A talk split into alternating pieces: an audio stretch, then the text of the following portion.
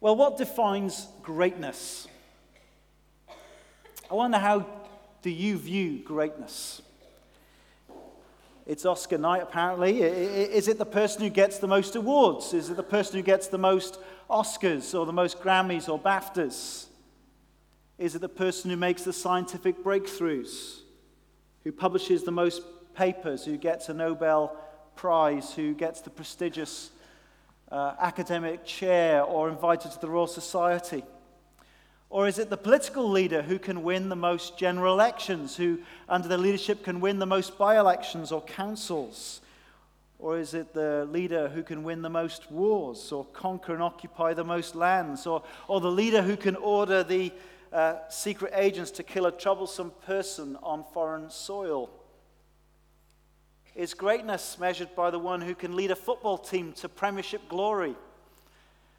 or can score the most goals or get the most lucrative contract?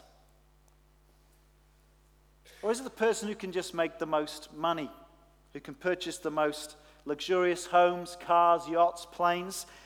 What is it that defines greatness? Well, the Millennium Celebration, it was a long time ago, but a lot of public funds went into this Millennium Dome, if you remember and it contained an exhibition with lots of different zones that represented different aspects of life in the UK. This was to celebrate sort of British life and achievements. And one of the most illuminating aspects in terms of sociological study, I thought, was the attempt to represent religious life. A Czech born architect, Eva Jiřičná, was the architect who was hired to create the Spirit Zone it was a controversial choice as she openly expressed her belief that God was irrelevant to the Millennium exhibition. And um, her initial plan was basically to construct a glass pyramid for people to kind of meditate under. And after a bit of pressure, uh, her plans were altered so that the area was then called the Faith Zone. Christianity held pride of place, uh, and uh, amongst a display of other major world religions. And it contained some of Jesus' life and his teaching. But she refused to put a Christian cross there because, in her words, to me, the cross is just the symbol of suffering.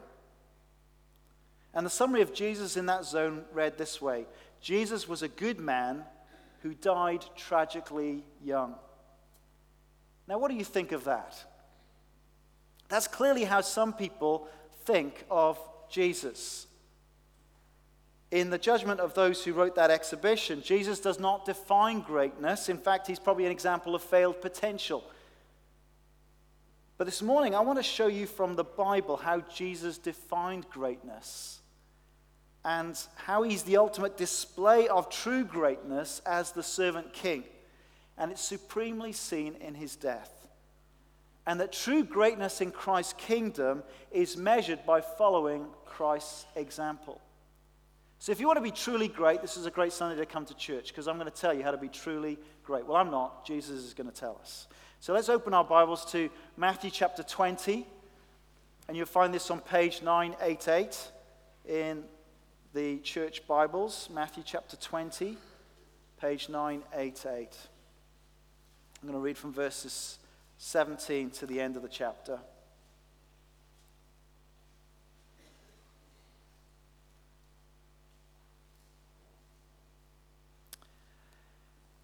Now, Jesus was going up to Jerusalem.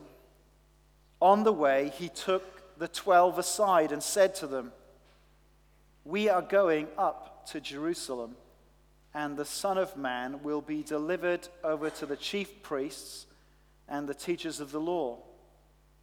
They will condemn him to death and will hand him over to the Gentiles to be mocked and flogged and crucified.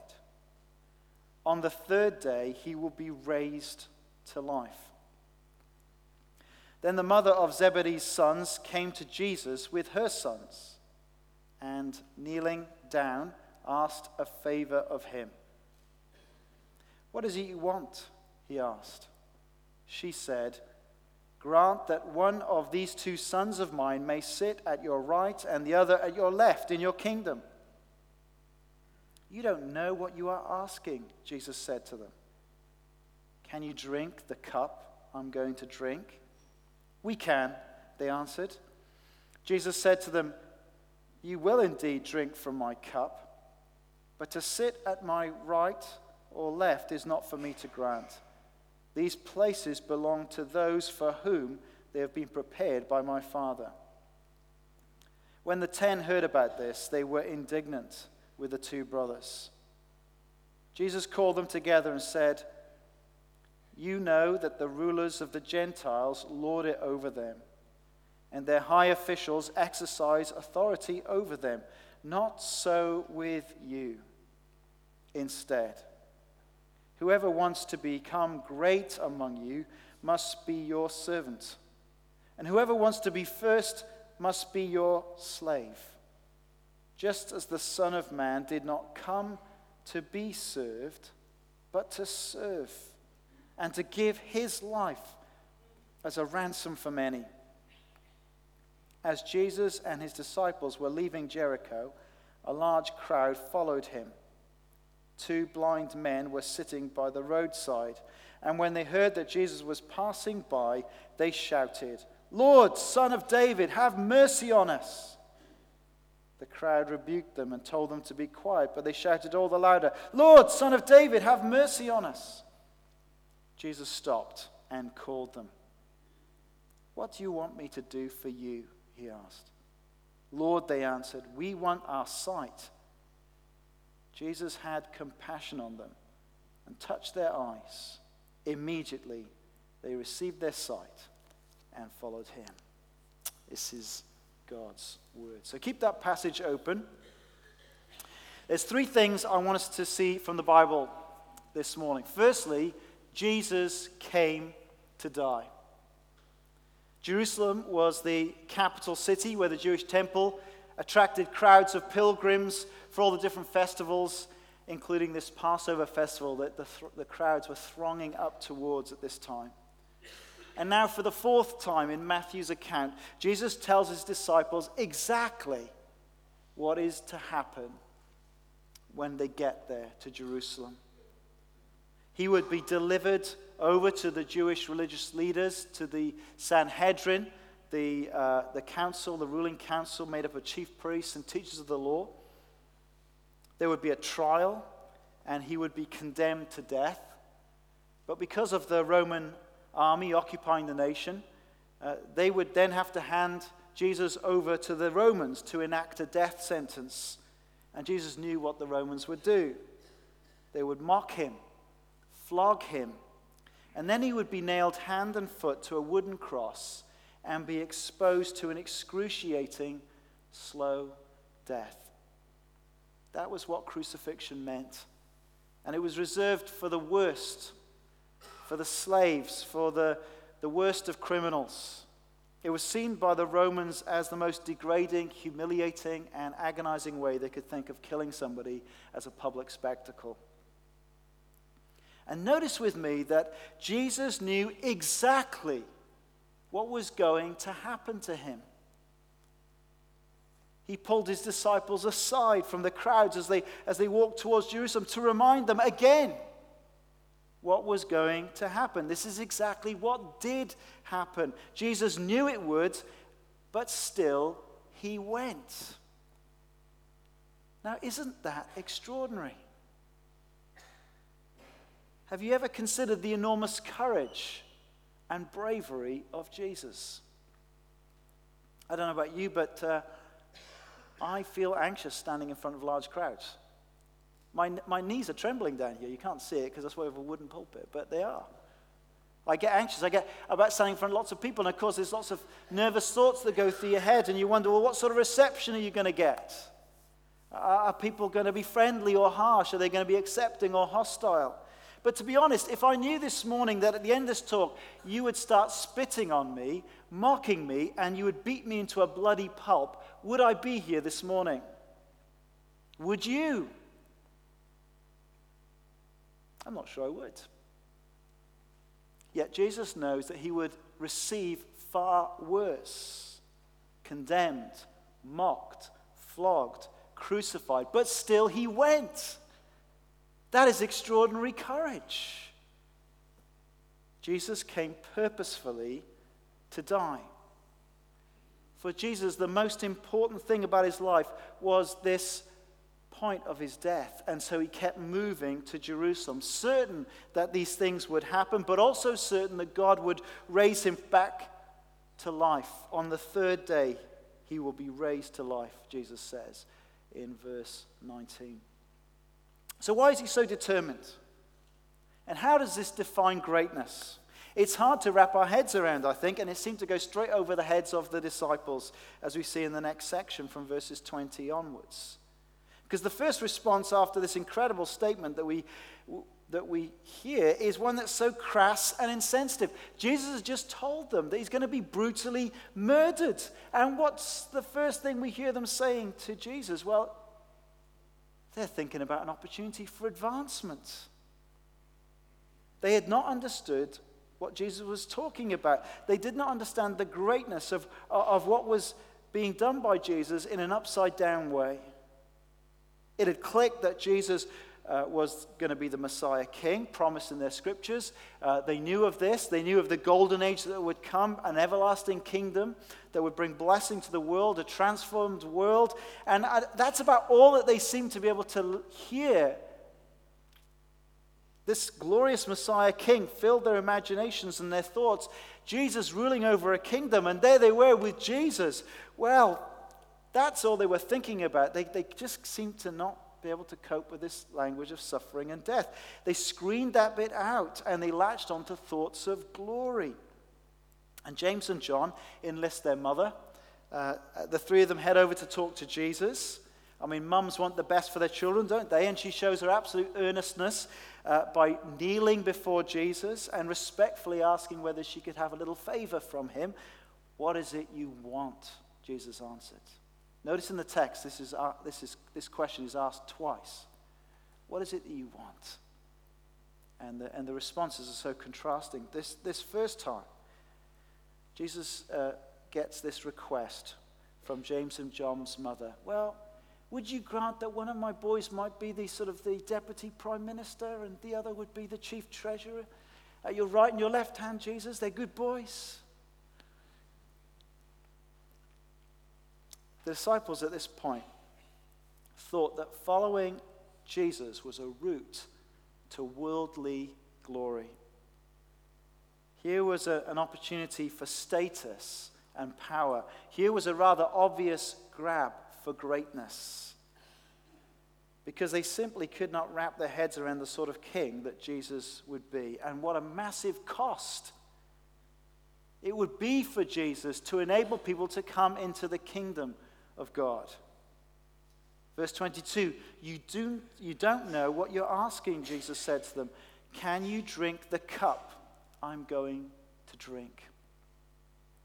In chapter 26, we find Jesus praying in a garden the night before he will be tried and flogged and crucified.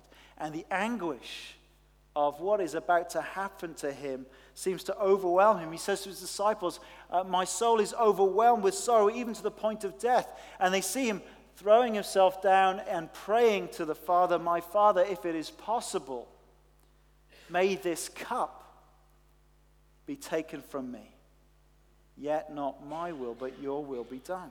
This cup was not just about human suffering, it's picture language used in the Old Testament of God's punishment and his judgment, his justice poured out on sin. The cup of his wrath, his anger. Can you drink the cup I'm about to drink? Jesus asked. Oh, we can, they said. I mean, they, they just, they're clueless. They don't really understand what he's talking about. They don't understand that to share in Jesus' glory, they would have to share in Jesus' suffering. And that would one day be something that they understood. They, they would actually drink of this cup of Jesus, this cup of his suffering. James, the first martyr that we read of in the book of Acts, and John, exiled as a, as a prisoner on the island of Patmos. They would share in the cup of Jesus' suffering, but the positions that they asked for, well, actually, the Father had already assigned those. It makes me wonder who's it going to be, but there we are. We'll find out. And they're already assigned by the Father, and uh, that's not Jesus' role that he can assign it to them. But I find their response is so, it's so human, isn't it? It, it reveals something of our human nature. It's a selfish grasp for glory and status. And in verse 24, you read about what the other 10 thought about it. They, they were indignant with the two brothers. And why do you think that was? Were they upset at the insensitivity? Or were they just upset that these two had attempted to jump the queue ahead of them? Well, it seems very much like it was the latter. As Jesus pulls them all together to teach them a better response to his suffering and death. And he lays out here a clear contrast, doesn't he, uh, in verses um, 25, of, of how greatness is measured in this world and how greatness will be measured in his kingdom. Verse 25, Jesus called them together and said, You know that the rulers of the Gentiles lord it over them, and their high officials exercise authority over them. We all learn in life very early that we will be graded in importance and treated accordingly. And we measure greatness by things like possessions, academic achievements, wealth, power. At school, you, you, you work out where you fit in. What sort of trainers do you wear? Who's got the coolest, most expensive trainers? You know, it, it starts from there, really, doesn't it? Uh, and then which university did you manage to get to, and, and so on. So many workplaces basically are just about office politics status, power. Everybody's ranked in importance and, uh, and the greatness of their work. Do you have a fancy title? Do you have a big office? How big is your company car? How many employees work for you? How big is your salary? How big is your bonus?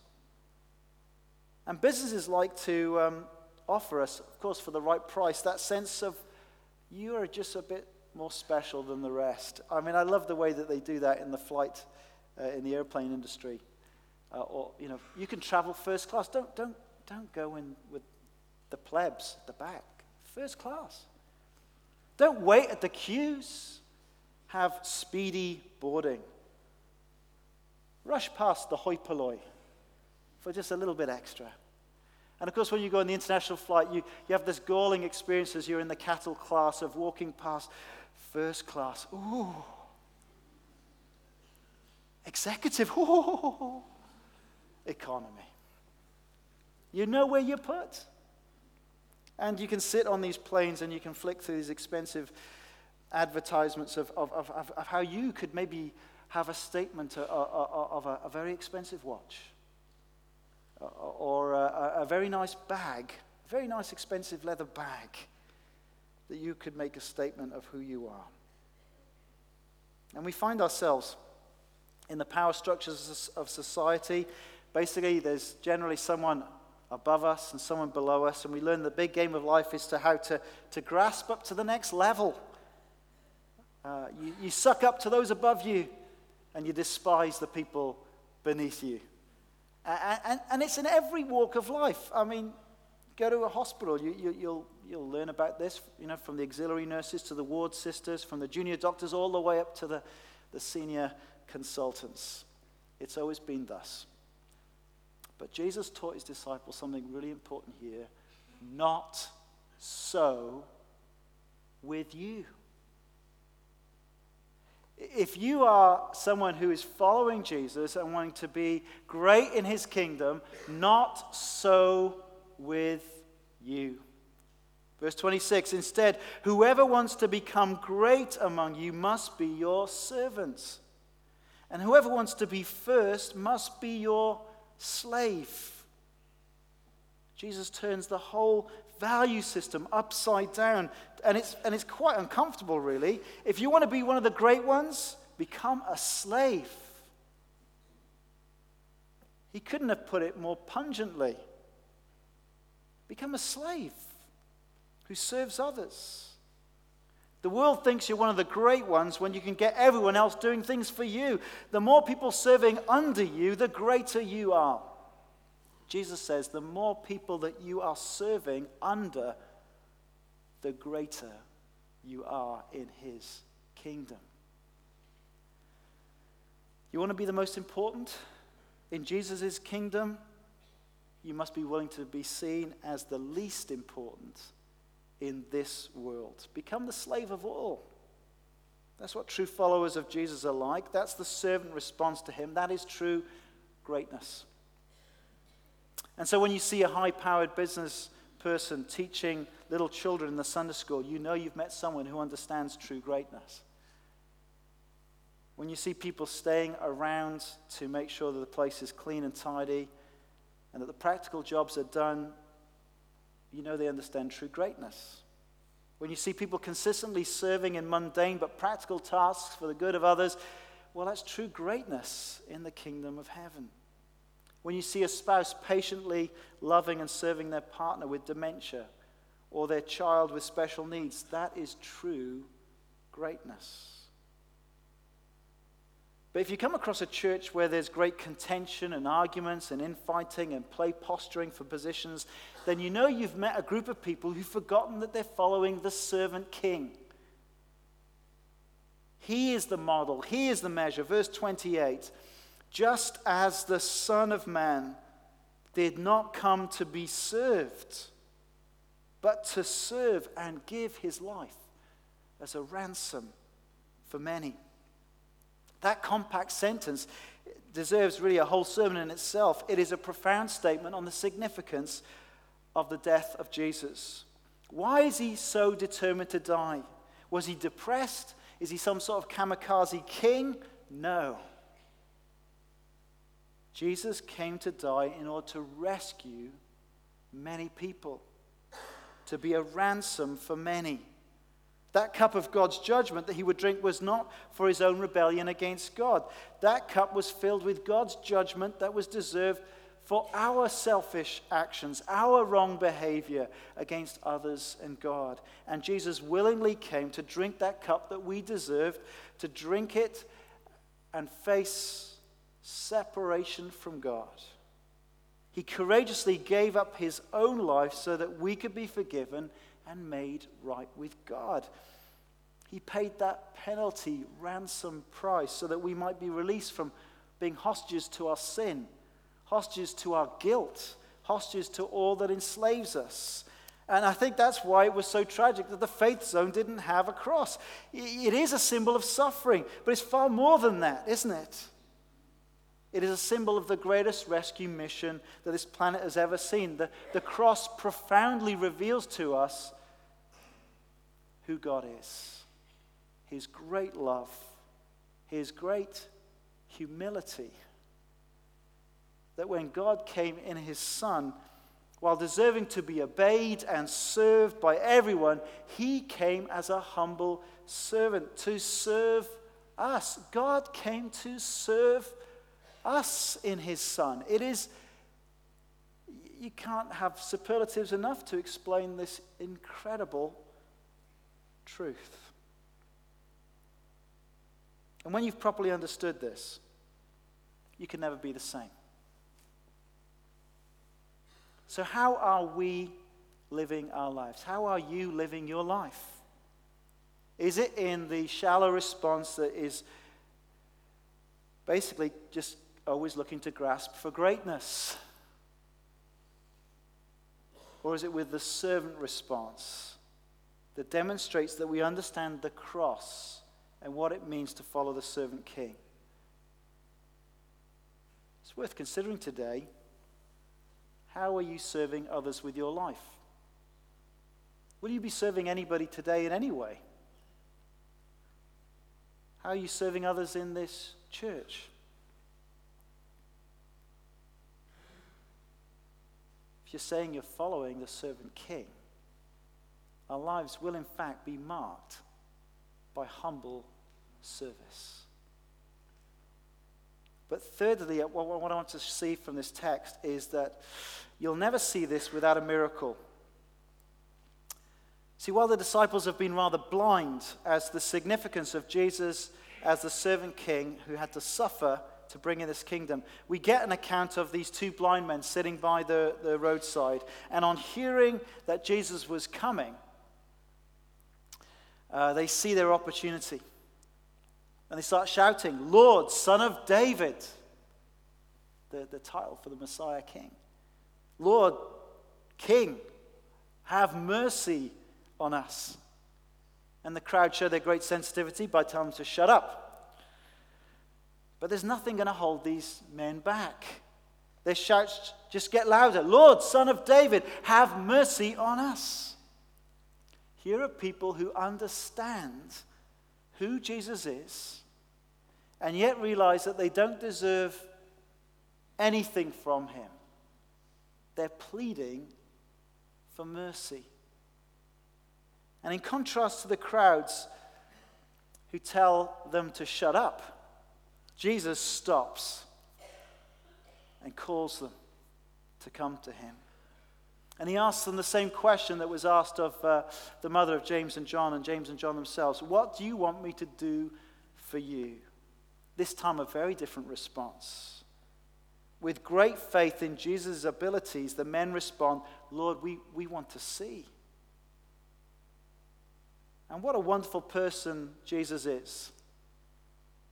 Uh, here were the kind of the lowest people on the status ladder. Jesus stops to call on them.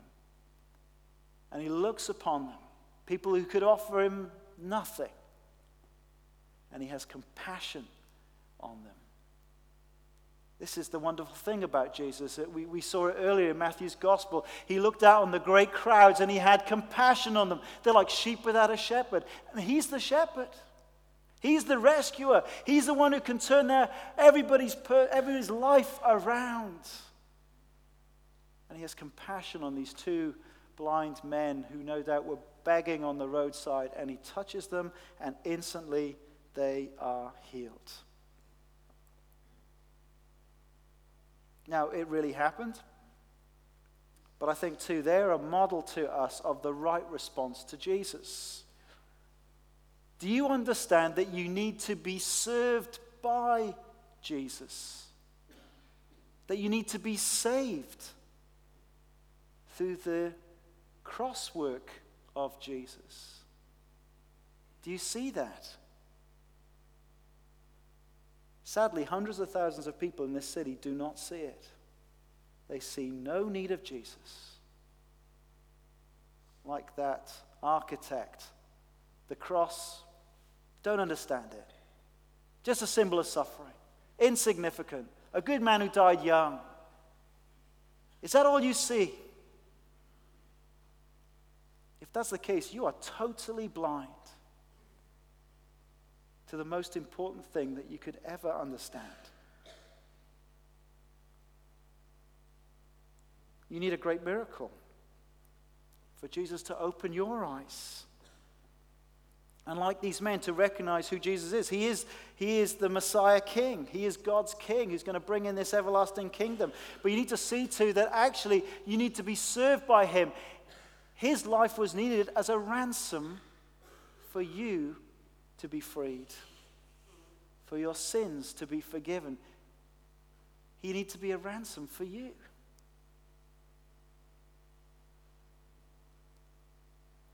Call on Him have mercy upon you. If you don't see it, call on Him to have mercy upon you, to open your eyes to understand the cross, that it was for you. For your sin, He bled and died.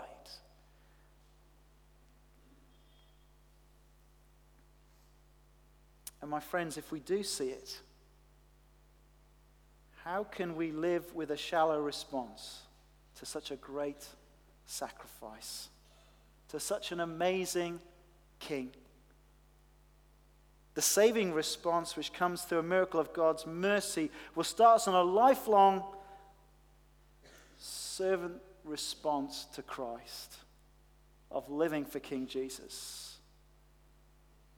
Won't it? When I survey the wondrous cross on which the Prince of Glory died, it, robs us of any vain sense of our pride. It humbles us. And it says, Look, you're, you're, you're worthy of my whole life. You're worthy to be served with everything that I have and everything that I am.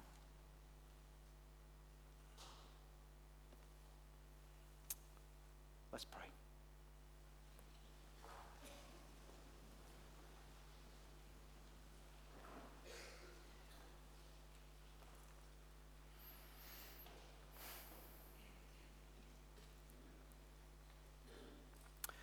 Heavenly Father, please open our eyes to see the glory of your Son.